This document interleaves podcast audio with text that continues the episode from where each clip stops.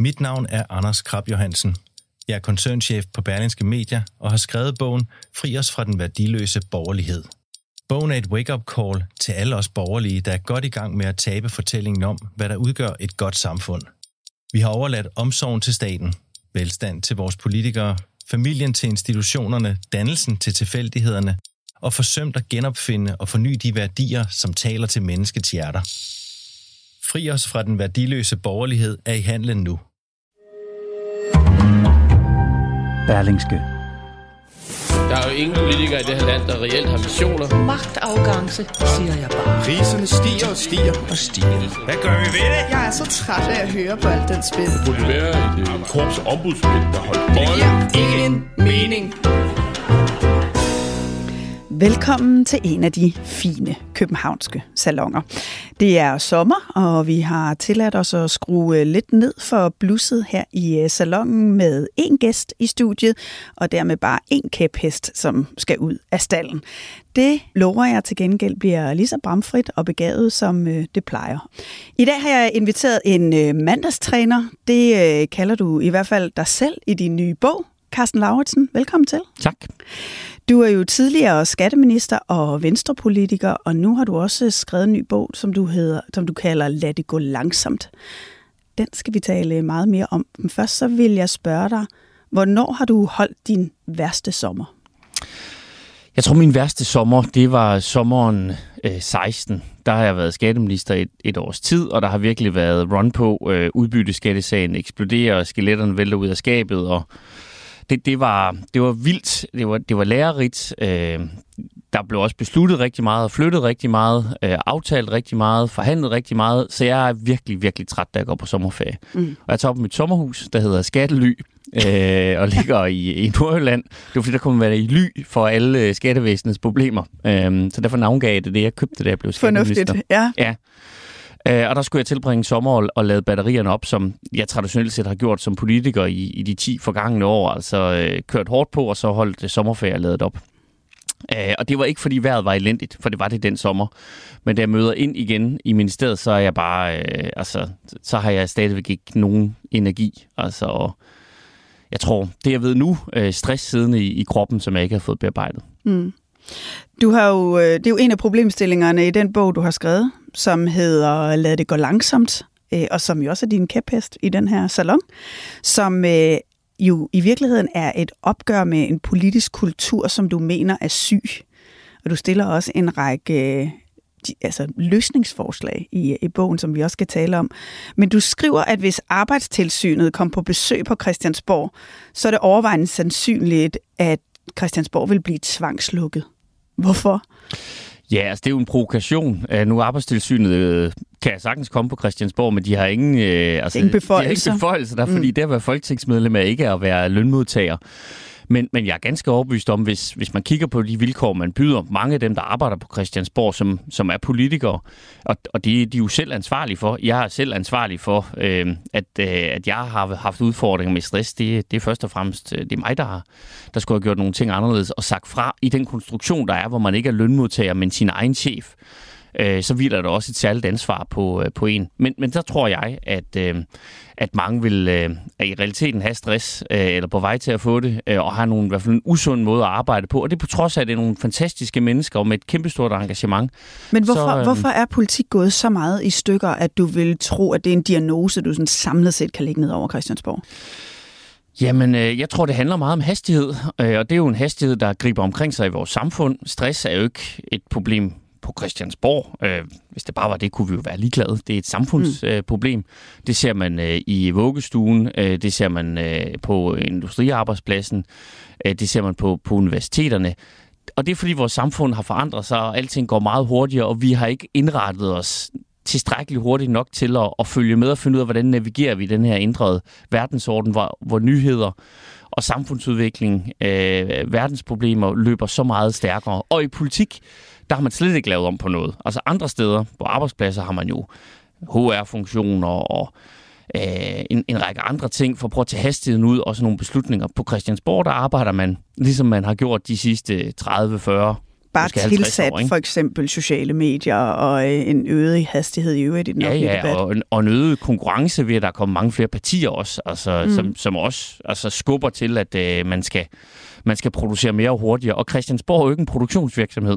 Så, så min holdning, og det er en politisk holdning, øh, og den har jeg stadigvæk, selvom jeg nu arbejder for Dansk Industri, øh, det er, at politik øh, skal jo ikke bare masseproduceres. Øh, der, der skal komme nogle flotte produkter ud, der er gennemtænkt, og langtidsholdbare. For den der stress, som folkestyret har fået, som min påstand, det der det sygedækker over det, at folkestyret har fået stress, mm. det sætter sig i dårlig lovgivning. Og det, altså stressede politikere, det kan man jo være ligeglad med. Øh, selvfølgelig er det rart, man har sympati for nogen, men, men stresset lovgivning, det er et problem for, for alle danskere. Lad os lige prøve at se på nogle af årsagerne, som du oplister i bogen. Blandt andet så skriver du jo, at i dansk politik, der lærer man hurtigt at tænke i skaffedyr og jagtdyr.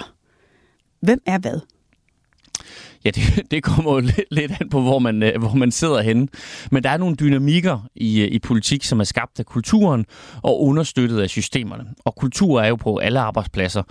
Og der kan man arbejde med kulturen, den kan vi alle sammen bidrage til at flytte, og så kan man arbejde med, med strukturen til at understøtte den. Men kan kultur, du prøve at give et eksempel på, hvem der kunne i en situation have været skaffedyr og jagtdyr? Jamen, øh, det er jo... Jamen altså... Øh Nu hjælper jeg dig lidt. Ja, prøv at hjælpe mig. Fordi i bogen ridser du faktisk et eksempel op med Christian Friis Bak, som øh, på, et tidspunkt, på det tidspunkt er minister, og han får en dårlig sag om hele Triggi. Det er sådan set Løkke, der rejser rundt i verden på business class, øh, og øh, Christian Friis Bak er, øh, er, hvad hedder det... Øh, er bestyrelsesmedlem i Triggi, øh, og har måske været med til at godkende nogle af reglerne. Han ender med at trække sig, blandt andet fordi du og andre skyder løs på ham. Og du siger, at han behøvede faktisk ikke at have trukket sig der, men det er det der jagtinstinkt, der går i gang på Christiansborg, som betyder, at nogen ender med at falde. Ja, øh, det, det er et eksempel på det. Et, et, øh, et andet eksempel er jo... Øh, af Morten Bødskov, det nævner også i bogen, hvor ham havde jeg sådan en kæmpe krig med, fordi det var jeg jo fået at vide, hvis du vil frem i partiet, så skal, du, øh, altså, så skal vi vinde det her område, øh, retsområdet, som jeg er ordfører for, og så skal man gå i krig med den siddende minister, i stedet for at samarbejde med ham og gøre små sager store. Mm. Og det er, den, det er den dynamik, der nogle gange er. Den kan man ikke tage ud af politik, men min påstand vil være, at den, den fylder for meget. I Morten Bødskovs tilfælde, der, der ender han også med at gå på en sag, nemlig at øh, han bidrager til en nødløgn om, at øh, Pia Kjærsgaard ikke må komme ud på Christiania, hvor retsudvalget ville ud dengang. Så er jeg med til at orkestrere sammen med Enhedslisten, at vi trækker tæppet på, på ham som minister, så må han så gå af. Det tror jeg, han har lært meget af og komme tilbage. Man kan sige, at det er jo heller ikke rigtig godt at konstruere en nødløgn, men din pointe her er... At pointen er, at der er, der, er nogle, der er nogle eksempler, hvor du kan ikke tage det ud af politik, men du skal passe på, hvor meget det kommer til at fylde. Så, så nyttedyr og skaffedyr, det fylder noget i politik, og der er nogle dynamikker. Og hvis alle var gode venner mm. øh, og ingen konkurrence, øh, så vil man heller ikke flytte noget. Men hvis det bliver alt for kompetitivt, hvis der bliver for meget nyttedyr øh, og, og skaffedyr, hvis det handler for meget om at kommunikere, hvis det handler for meget om dit eget personlige stemmetal, hvis det handler for meget om kun at gøre noget for dem, der har stemt på dig, Øh, hvis nogle ting kommer til at fylde for meget, så går systemet i stykker, og det vil være min påstand, at på en række områder, der er, der er politik blevet for personfokuseret, for meget fokus på kommunikation, og, for, øh, og, og alt for kompetitivt. Altså, man konkurrerer alt for meget, også om det ledige standpunkt, i stedet for at indsætte det standpunkt, man mener. En anden variation af det er jo, at du skriver, at det, noget af det værste, man kan, det er at vise svaghed. Fordi man hele tiden er i den der konkurrence. Du blev, som du selv indledte med, ramt af stress på et tidspunkt, og du begynder i hemmelighed at gå til psykolog. Men det var der ikke nogen, der måtte vide. Hvad var det, du frygtede? Var det, at, at hvis nogen opdagede, at du ikke var i topform, så blev du måske et skaffedyr i stedet for et jagtdyr? Jamen, så tror jeg, der er nogen, der vil sidde i øh, regeringskoordinationsudvalg og sige, nå ja, der er også ham, Karsten Lauritzen, han har det ikke så godt, og han går også til psykolog, og han har måske ikke så stor arbejdsevne. Han skal ikke være en del af den her forhandling. Altså, øh, vi, vi, vi beskytter ham øh, for det. Du var bange for at miste indflydelse, magt og mandat? Jeg var bange for at miste indflydelse, magt og, og, øh, og mandat, og jeg var også bange for, at jeg ikke ville blive spurgt. Mm. Altså, øh, fordi... Øh, Sådan er det jo. Altså, øh... men, at, men sker der et skift nu? Ikke? Fordi nu, nu må man sige, at det helt aktuelle er jo, at øh, Jakob Ellemann har, øh, har været øh, stressmeldt, er nu på vej tilbage. Øh, vi har også haft andre toppolitikere, en Messersmith, en Vanopslagh, som har været, så, været ude at sige, at vi har også været ramt ramt af stress. Er det en god udvikling? Altså, altså det er jo ikke substantielt en god udvikling, nej, folk går ned med stress, bedre, men det er, at man men, taler om det. Men alt, alle problemer, man løber ind i gennem livet, øh, de fleste lærer jo noget af dem. Øh, og jeg har lært en masse om mig selv, og mine, mine arbejdsbegrænsninger, og hvordan jeg skal i øvrigt håndtere, når, øh, når, jeg, får, øh, når jeg bliver stresset. Øh, og, og det gør de fleste øh, jo en gang imellem. Hvordan håndterer jeg så det? Det har jeg fundet en, en metode på, jeg tror, Messerschmidt og... Og, og Hvad er din metode? Jamen, det er min, min metode er blandt andet at løbe. Altså, øh, og det er jo... Fordi jeg bliver stresset af, at der sker alt for meget hele tiden. Og så det eneste tidspunkt, hvor man egentlig kan altså, slippe væk fra sin telefon, og den er man jo selv slave af. Det er derfor, jeg siger, for mig handlede den stress, jeg fik jo om det ydre pres, men også rigtig, rigtig meget om mig selv. Mm. Ting, der foregik op i mit hoved, hvor jeg havde alt for høje forventninger til mig selv. Forventninger, som dem omkring mig faktisk slet ikke havde. Så jeg har lært at håndtere nogle af de der forventninger, og også prøve at sige, men okay, så forventningsafstemmer med nogen. Så hvis der er et eller andet, der fylder i mit hoved, hvor jeg tænker, hold da, må ikke bande øh, her i den fine salon, men hold da op. Øh, altså, øh, altså, er det forventningen til mig? Altså bare spørge nogen, hvad forventer jeg mig? Mm. Øh, og så det kombineret med løb, og en gang imellem at gå til psykolog, hvis man har en hård periode, og forvente det med, med, en, med en professionel. Det, det, det hjælp for, for mig, og jeg håber og tror på, at Jakob Ellemann, når han vender tilbage efter sommerferien, øh, også har fundet måder til at håndtere den stress, han, han blev ramt af. Mm. Det er jo så nogle øh, greb, man kan gøre selv, men du har faktisk også nogle bud i bogen på, hvordan du tror, man kan tage noget af tempoet ud af Christiansborg. Øh, du vil give politikerne orlov med løn hvert ottende år. De skal have mere i løn, de skal have færre mødedage i Folketinget, du vil have noget af, du har færre paragraf tyve-spørgsmål, du vil sådan set tage noget af tempoet ud af hele processen og skabe nogle bedre vilkår omkring politikerne. Tror du, man kan det?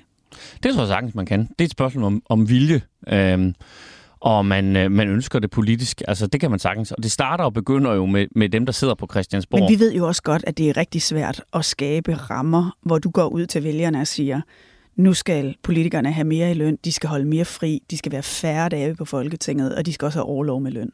Altså, jeg tror godt, man kan sælge til politikerne, til vælgerne. Øh, spørgsmålet om man kan sælge til politikerne, det tror jeg faktisk er det, der er det store problem. Jeg tror sagtens, man kan sælge til vælgerne.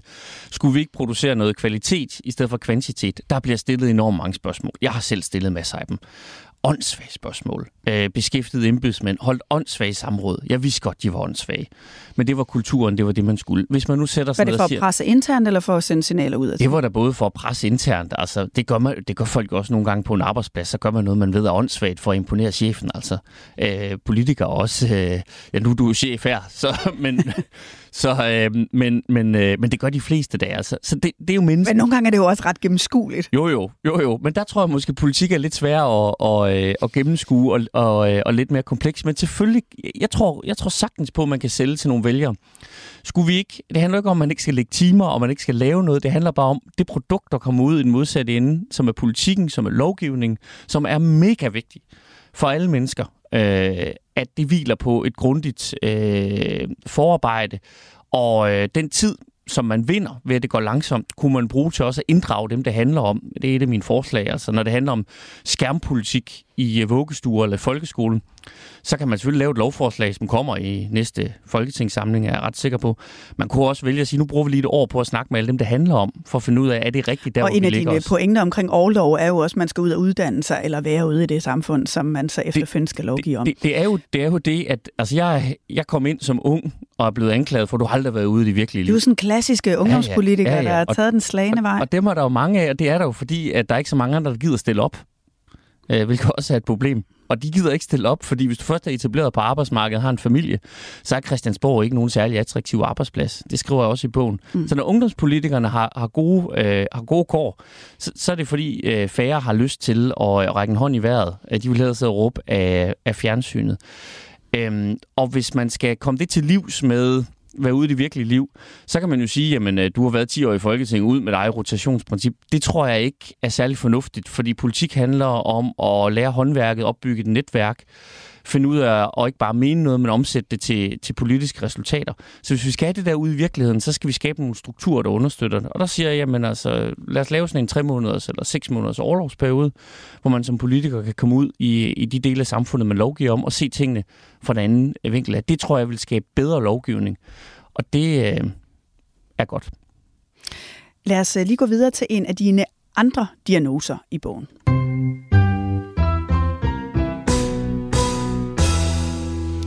For du skriver også, at kulturen bliver syg, fordi man ikke må begå fejl. Du var jo som selv, selv skatteminister for Venstre fra to tusind og femten til nitten. Du nævner selv udbyttesagen, E F I, eftergivelse af gæld til borgerne, der var sammenlægninger i hele skattesystemet. Altså, der var virkelig meget kaos, og der var virkelig mange fejl, også som ramte borgerne. Hvordan var det at stå midt i, når man grundlæggende har sådan en tilgang, at man faktisk bliver svagere i politik, hvis man begår fejl? Jamen, det, det var super udfordrende, men, men jeg, altså, øh, jeg besluttede også, øh, at jeg ville sige, at jeg ikke kunne løse det, øh, og at der ville blive begået fejl undervejs. Og nu fik vi en masse penge, og jeg håbede, at de ville... Altså, jeg forsøgte at erklære intention, øh, og så forventningsafstemme om, hvad der rent faktisk var muligt. Øh, og det tænkte jeg grundigt om, om, om øh, hvordan det ville blive taget ned. Men altså, accepterede du også fejl fra dine medarbejdere? Ja, det, det håber jeg, at de opfattede. Ja, det gjorde jeg. Jeg altså, påpegede dem selvfølgelig, når der skete fejl, men altså, øh, og at vi skulle lære af dem. Men altså, hvis man, hvis man får den her nulfejlskultur, som i høj grad gør sig gældende i Christiansborg-logikken, så, øh, så bliver fejlen ikke bragt frem. Og det var det, der var problemet med skatteforvaltningen. Det var, at skeletterne røg ind i skabet og under gulvtæppet, i stedet for at blive bragt frem til beslutningstagerne. For det var kulturen, at man blev ikke belønnet som medarbejder. Jamen det skriver du nemlig. Du skriver, at kulturen foreskrev, at man passede sig selv, og at problemerne blev fejet ind under gulvtæppet. Ja, hvornår et... gjorde du selv det? Øh, farvede problemerne ind under gulvtæppet. Ja. Jamen, altså, det prøvede jeg at lade være med, men det har jeg helt sikkert også bidraget til. Det ville altså være spændende, hvis du ja, her ja. ville øh, afsløre men, øh, alle de spændende ting, du havde liggende op i Skattely. Men, men der er sådan en, øh, men, øh, der er sådan en, en P tre video, som man kan finde, som er en af de mest sete P tre videoer. Jeg tror, halvdelen af danskerne har set den, som handler om udbytteskattesagen. tolv komma tre milliarder. Det er beløbet, som skat ikke kan redegøre for. Vi besøgte Skats maskinrum for at få svar. Hvor de laver satire, øh, P tre på det, hvor der er sådan et transportbånd med en masse tusind kroner sedler. Jamen her, der kører det helt meget fint, altså skattemaskinen kører, og pengene løber igennem. Så står der udbytteskat, der er en maskine, de kører igennem, så er der en masse medarbejdere. Michael, hvad er det der? Altså det er skatteborgernes penge, vi arbejder med. Du kan ikke, altså, du kan ikke bare lade ligge og sjusk på gulvet. Ned i maskinen. Så er der et hul, de kører ned i, og så er der en, en lampe, der lyser øh, rundt om. Altså, der er slet ikke gået nogen alarmer hos jer, mens de her penge, de bare fosser ud? Nej, ikke som sådan. Hvad med den røde lampe lige derovre? Den røde lampe? Nej, altså den har lyst alle tre år, jeg har været her, så det... Og det var den kultur, der, der lidt var blandt de der stakkels medarbejdere øh, i, i det daværende skat, hvor der ikke var noget overblik, og hvor man ikke blev belønnet for at se ting i sammenhæng, men blev målt på den rolle, du har. Så det er en kæmpe ledelsesopgave, selvfølgelig. En, en kæmpe, kæmpe ledelsesopgave. Og jeg vil sige, det problem er der også i politik på Christiansborg, at, at, øh, at der er en kultur om, at, øh, at øh, man skal ikke begå fejl. Øh, statsministeren har klogeligt prøvet at gøre op ved det under corona, hvor hun holdt hendes pressemøde, hvor hun sagde, jeg kommer til at, hun sagde det meget klart. Hun, hun begik hun, sig også fejl. Hun begik sig også nogle ret markante fejl, men selvfølgelig gjorde hun da det. Mm. Man kan da ikke navigere øh, i, i sådan en i ukendt farvand uden at begå fejl. Så det gjorde hun super klogt. Jeg tror, det reddede hende, at hun sagde det up front. Men, men, det, er men det er jo rigtigt, og det giver jo også et af presset på politikerne. Der er jo også et pres på alle embedsmændene, som sidder øh, under. Du beskriver faktisk en scene øh, her, hvor skat er ved at bryde fuldstændig sammen, hvor nogle af medarbejderne bliver spyttet på, da de øh, løber D H L-stafet, fordi de løber med sådan en t-shirt, hvor der er trykt skat på. Øh, hvordan oplevede du, at de stod på mål for alle de problemer, der var? Jamen, det gjorde de jo, fordi at de, de arbejdede for skat, og det var ligesom skat, der blev billedet på det. Det er også det, der sker, når, der er, altså, når man skifter ministre, som, som øh, folk skifter undertøj. Altså, der var jo enormt mange skatteminister i en periode, både borgerlige og socialdemokratiske regeringer. Så er det svært at pege på en, en politiker, og det er politikernes ansvar. Det er også mit ansvar, hvad, hvad der skete på min vagt øh, som, som skatteminister, øh, og det ansvar må man tage på sig. Men når der ikke er nogen, når politikerne bliver udskiftet hele tiden, som er et selvstændigt problem på det og andre områder, så, så ender det med at være embedsmændenes og styrelsens, i det her tilfælde skats skyld, og så er det der, folk retter deres vrede hen, og det kan de faktisk ikke være bekendt. For skats problemer er først og fremmest et politisk ansvar. Lad os lige prøve at flytte fokus fra det sådan mere... systemiske og ned på, hvad det egentlig betyder for de mennesker, der er en del af det. Altså, hvad betyder det for de politikere, der går ind i det her system? Øh, fordi du fortæller jo sådan set samlet set, at det også forandrede dig som person. Øh, og du er ikke den eneste, der har fortalt om det øh, her i øh, salongen. I maj havde vi øh, besøg af Villads Andersen. Han er tidligere taleskriver for Mette Frederiksen. Prøv lige at høre, hvordan han beskrev, hvordan han øh, forandrede sig, da han var i, øh, i toppen af dansk politik, og hvordan det forandrede hans syn på andre mennesker. Det bedste eksempel var, når jeg skulle hente mine børn i institutionen, så synes jeg, at pædagogerne var langsomme. Altså hvis de sådan gik stille og roligt, som man skal i institutionen med børn, det er jo meget, så synes jeg, at nu kunne vi, kunne vi lige komme lidt op i gear, ikke? Og gik nærmest og knipsede af dem, og jeg kunne også, hvis der var nogen, der gik langsomt på fortovet, for eksempel, ja. Synes jeg også, det var irriterende. Jeg sad og glodede ned i min telefon hele tiden, og betragtede i virkeligheden alting, øh, også som sådan et, øh, et kynisk øh, spil.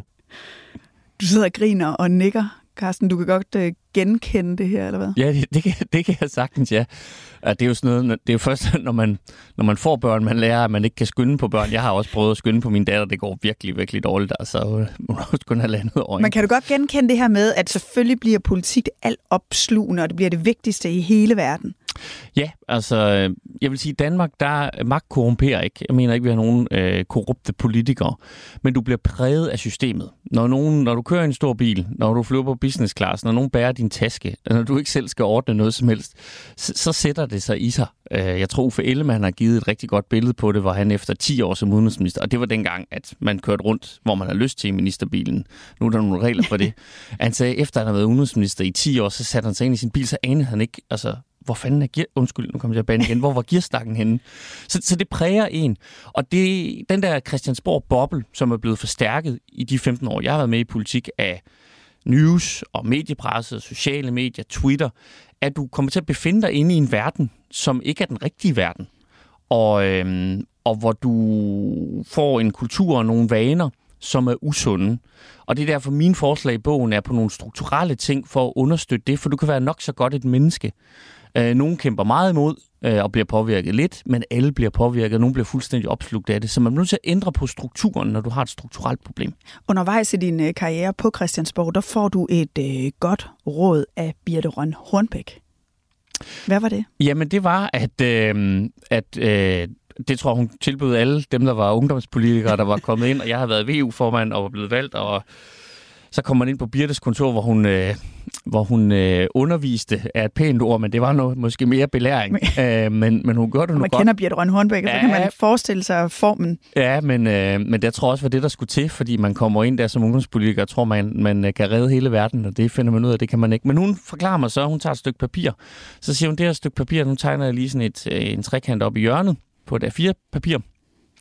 Så siger hun en lille trekant, der måske fylder en tyvendel af papiret. Så peger hun på øh, det der øh, lille hjørne, så siger hun, det er alt det, der ikke er politik for dig, øh, og resten det er politik. Det er omvendt for mig. Øh, der fylder politik, selvom jeg har været i politik hele mit liv, eller en stor del af det, det fylder kun den her del. Jeg har sørget for, at nogle andre ting fylder alt det andet. Fordi hvis der ikke er balance mellem de der... Hvad kunne to, det være for nogle andre ting? Det sagde hun var tro øh, og øh, kærlighed og, øh, og nogle ting, som jeg tror, nogen ville være overrasket over, Birthe nævnte, men som jeg tror fyldt meget mentalt øh, for, øh, for en litteratur. Øh. Synes du, du kunne efterleve det? Det synes jeg jo ikke, det lyder som om. Øh, jeg prøvede at efterleve det. Jeg accepterede det ikke helt dengang, men jeg må indrømme, at det, hun fortalte mig der for femten år siden, det var der enormt meget sandhed i. Og jeg kunne mærke i takt med, at øh, jeg også fik et lyst til at lave noget andet, at det handlede om, at politik var kommet til at fylde for meget i mit liv, øh, og jeg ikke havde givet plads til, øh, til andre ting, og det havde jeg brug for. Øh, for ellers blev jeg en dårlig politiker, øh, og jeg tror også, at jeg ville blive et menneske, som jeg ikke havde lyst til at være. Og det er jo meget individuelt, øh, skal jeg skynde mig at sige. Men, men for mig havde jeg den samme oplevelse som, som Birthe Rønn Hornbech. Og derfor tog jeg også konsekvensen af det og sagde, nu, nu skal der ske noget andet. Ja, fordi i to tusind og toogtyve, så bliver du branchedirektør for transport i Dansk Industri, som er det, du laver i dag. Øhm, du beskriver en enorm lettelse, da du går og pakker dine ting og skal forlade Christiansborg. Hvad var det, du glædede dig til?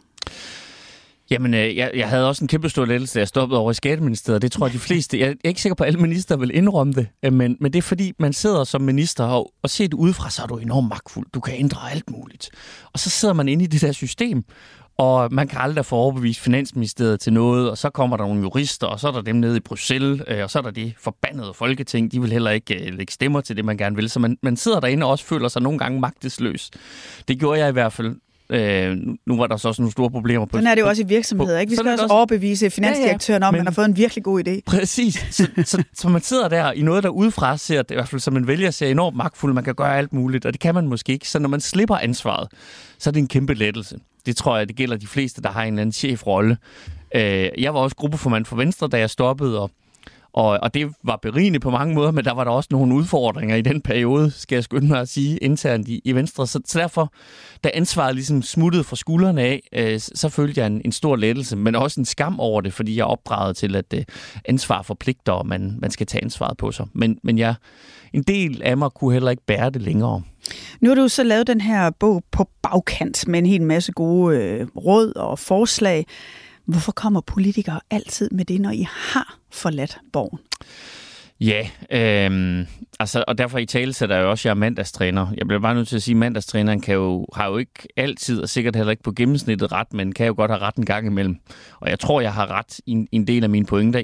Jeg vælger at gøre det nu, fordi jeg havde bogen i mig. Jeg skrev faktisk på den, mens jeg var på Christiansborg, men havde ikke tiden til at gøre den færdig. Øh, og, øh, og jeg tror heller ikke, jeg så tingene så klart. Så, så det var en proces, der formede sig, øh, og efter jeg stoppede, er der nogle ting, som jeg har set meget klare. Jeg er kommet ud af, af boblen, om man vil. Og, og, øh, og Men man kan jo havde... godt spørge, hvorfor gør I ikke noget, når I er derinde? Det er jo yeah. også der, I har øh, magten og mandatet til det. Ja, yeah. altså jeg tror, at det her, hvis man skal lave om på nogle af de ting, hvis man deler min analyse, så kan man godt, øh, så kan man tage nogle af løsningsforslagene om faste valgperioder og en, be, en anden udvalgsstruktur og bedre aflønning af politikere og mere demokratisering af den politiske proces, og så kan man sige dårlige forslag. Man, så kan man kaste sig over noget andet. Men det skal komme indenfra. Og, og der er det jo en svaghed, at jeg står udefra og peger på dem indenfra. Øhm, og det anerkender jeg. Men min analyse er også, at hvis man skal lave om på det der, så skal der også være en offentlig diskussion omkring det. Og der skal være nogen, der siger tingene, som det er. Der skal være nogen, der siger, at der bliver indkaldt til åndssvage samråd og stillet masser af uduelige spørgsmål. Og det er måske svært at sige, når man sidder derinde, fordi man så kan... kommer til at virke svag. Så virker man svag, og så, er der, så bliver man også ramt af, det er ukollegialt. Men, men hvis det er sandheden, så skal man da sige det, og det kan jeg sige meget klarere her. Og, og jeg ved, at på tværs af partiskel er der mange, der vil være enige og gerne vil lave systemet om, men det kræver, at man laver strukturen om, og det er der ikke et enkelt parti eller en enkelt person, der kan lave. Det kan en flertalsregering, hvis man vil det, og vil gøre det til sit politiske projekt, og derfor håber jeg, at der også er nogen, der, der griber de bolde, jeg kaster op. Jeg har kunnet tælle mig til sytten konkrete forslag og til, hvordan dansk politik øh, måske ikke kan blive rask, men så i hvert fald blive mindre syge. Og vi skal ikke gå igennem alle sytten, men nogle af dem er, at man skal hæve spærregrænsen, så vi får færre politiske partier. Man skal afholde valg fast hver fjerde år. Vi skal lave skrappere regler for, hvordan politikere bruger sociale medier og, og sætte tempoet ned i lovgivningen, som vi har talt lidt om. Hvad tror du er det mest afgørende? Det er struktur. Øhm, altså, øh, det er jo så dejligt overordnet. Hvad, hvad betyder det? Jamen det betyder, øh, altså, og det er jo simpelthen så kedeligt, øh, men altså, øh, og jeg ved godt, at politik skal være underholdende, øh, og hvis man som politiker skal genvælge, så skal man stille op med vild med dans, eller et eller andet, eller vis mig din bolig, eller noget andet, ikke? Øh, og det er ikke bare, fordi jeg er misundelig over, at jeg ikke er blevet spurgt, øh, fordi det, det er jeg, øh, men, men, men jeg synes, at man skal passe på med at gøre politik til underholdning. Politik er for vigtigt til det. Det skal være kedeligt. Og løsningen på det her problem, det ligger i noget så kedeligt som Folketingets forretningsorden, som er Folketinget, der har skrevet ned, hvilke regler gælder for, hvordan vi arbejder.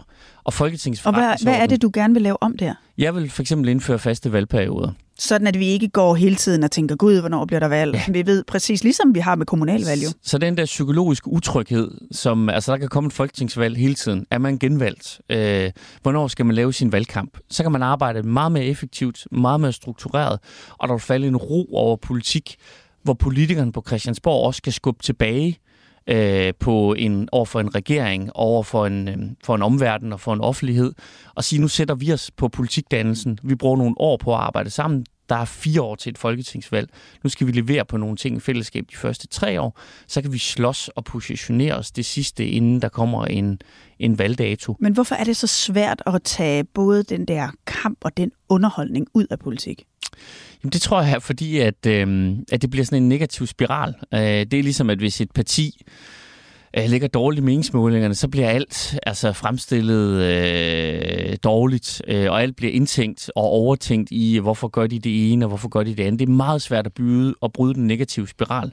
Ligesom at når det går i den rigtige retning, det gør det for Liberal Alliance i øjeblikket, så er alting fantastisk godt. Øh, Alex Vanopslagh kan lave en bog, samle to tusind fem hundrede mennesker, det er et show, øh, i, i K B-hallen, altså, og man kan nærmest ikke røre ham, altså. Mm. Og det vender, og det har man set, det har Villy Søvndal oplevet, det har Anders Fogh oplevet, det har Lars Løkke Rasmussen oplevet. Så, når, så, du, når du taler det om det... også er en struktur og en kultur i politik, som hvis man skal bryde den, så skal man altså tage fat på noget strukturelt, altså. Kunne noget af det strukturelle også være personfokuseringen? Altså, det er jo faktisk lidt det, du også taler om her. Der er nogle personer, som enten er de rockstjerner, eller også så ligger de nede i dyndet. Jeg ved jo, at du... også i dine forslag om, at vi skal have færre partier i, i Folketinget, er kritiske over for nogle af de her meget personborgende øh, partier. Det er ikke nødvendigvis, øh, gætter jeg på, fordi du er, er kritisk over for øh, Inger Støjberg eller Lars Løkke, men det, at de har lavet de her partier, som er borget af nærmest enkeltpersoner, hvad er problemet ved det? Altså, det er jo mega godt gået af dem begge to. Altså, to fantastiske comebacks. Øh, jeg tror... Da jeg sad som gruppeformand i Venstre, der, altså, der synes jeg selvfølgelig, det var træls, men altså, objektivt set må man sige, at, at de har grebet de muligheder, de havde, og så har de øh, arbejdet videre med deres respektive politiske projekter. Men det er jo båret af nogle personer. Øh, Danmarksdemokraterne, der er også en bindestreg over til et navn, øh, så, så det, er jo, det er jo helt åbenlyst. De er stiftet på Facebook. Øhm, og, øh, og ligesom jeg mener, at politik skal være kedeligt, så tror jeg, det skal være svært at stifte et, øh, et politisk øh, parti. Og der har vi politisk valgt at gøre det meget let, øh, og øh, jeg tror, der bliver stiftet flere partier i fremtiden, der bliver båret nogle personer, eller i øvrigt af nogle enkeltsager, hvor igen er det en politisk holdning. Jeg tror, det er bedst for vores folkestyre, hvis partier er drevet af ideologi eller nogle, eller nogle værdier, og ikke af en enkeltsag eller, eller, en, eller en enkelt person. Når det er sådan, så er der også en global tendens i det. Altså Macron i Frankrig, øh, Trump i U S A. Og noget af det, jeg har lært i mine femten år i politik, er, at man sidder på Christiansborg, og så kan man godt tro, at vi kan vedtage et lovforslag og lave et forlig, og så kan vi forhandle os til en løsning på et samfundsproblem. Men det, man kan løse fra Christiansborg, bliver mindre og mindre i den verden, vi lever i, fordi problemerne er mere og mere komplekse. Øhm, og, øh, og derfor er der jo den her persongørelse af politik, er jo en, en bølge i den vestlige verden, som måske er svær at arbejde imod, men så skal vi finde ud af, hvordan kan vi manøvre i det øh, som, som, øh, som folkestyre. Altså. Og det tror jeg er at gøre det lidt sværere at drive politik på et personligt brand øh, og stifte et... Øh, et parti, der ikke er, er, er, er værdi- eller, eller ideologibåret. Og det er jo en meget, meget klar politisk holdning, som nogen måske vil være uenige med mig i. sytten forslag. Øh, hvad er den største forhindring for, at en række af de her ting kan blive til virkelighed? Det tror jeg er, at det, altså, at det, det er svært at vinde valg og vælgernes gunst øh, på nogle af de der ting, fordi at gevinsten kommer på den lange bane. Og dem, der skal træffe de der beslutninger, det er lidt ligesom med reformer, at, øh, at de er super svære øh, at få igennem, øh, og de er upopulære, og effekterne kommer først øh, lang tid efter. Og det her er jo en reform af vores folkestyre, som jeg mener, der er behov for, men hvor dem, der skal vedtage den, de skal tage tæskene, øh, og, og det er fremtidens generationer, der høster gevinsten af det. Karsten Lauritzen, tak, fordi du vil komme her i min øh, lille salon. Hvad skal du... Øh sidde ude på bænken og holde særligt øje med nu, når den politiske sæson går i gang igen? Øh, jeg skal... Øh, jeg skal holde, altså, dansk politik er i opbrud, og der er jo også lidt diskussioner om, er der internationale ambitioner øh, i regeringen øh, blandt enkeltpersoner?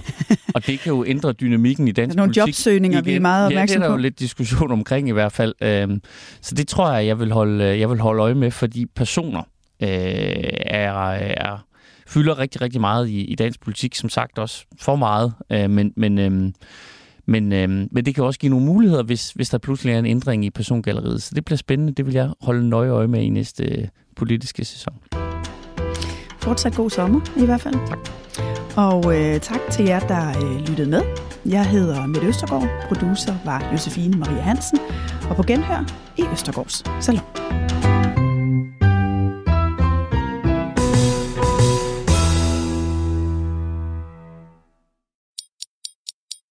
Mit navn er Anders Krabbe-Johansen.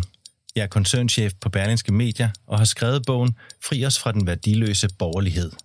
Bogen er et wake-up call til alle os borgerlige, der er godt i gang med at tabe fortællingen om, hvad der udgør et godt samfund.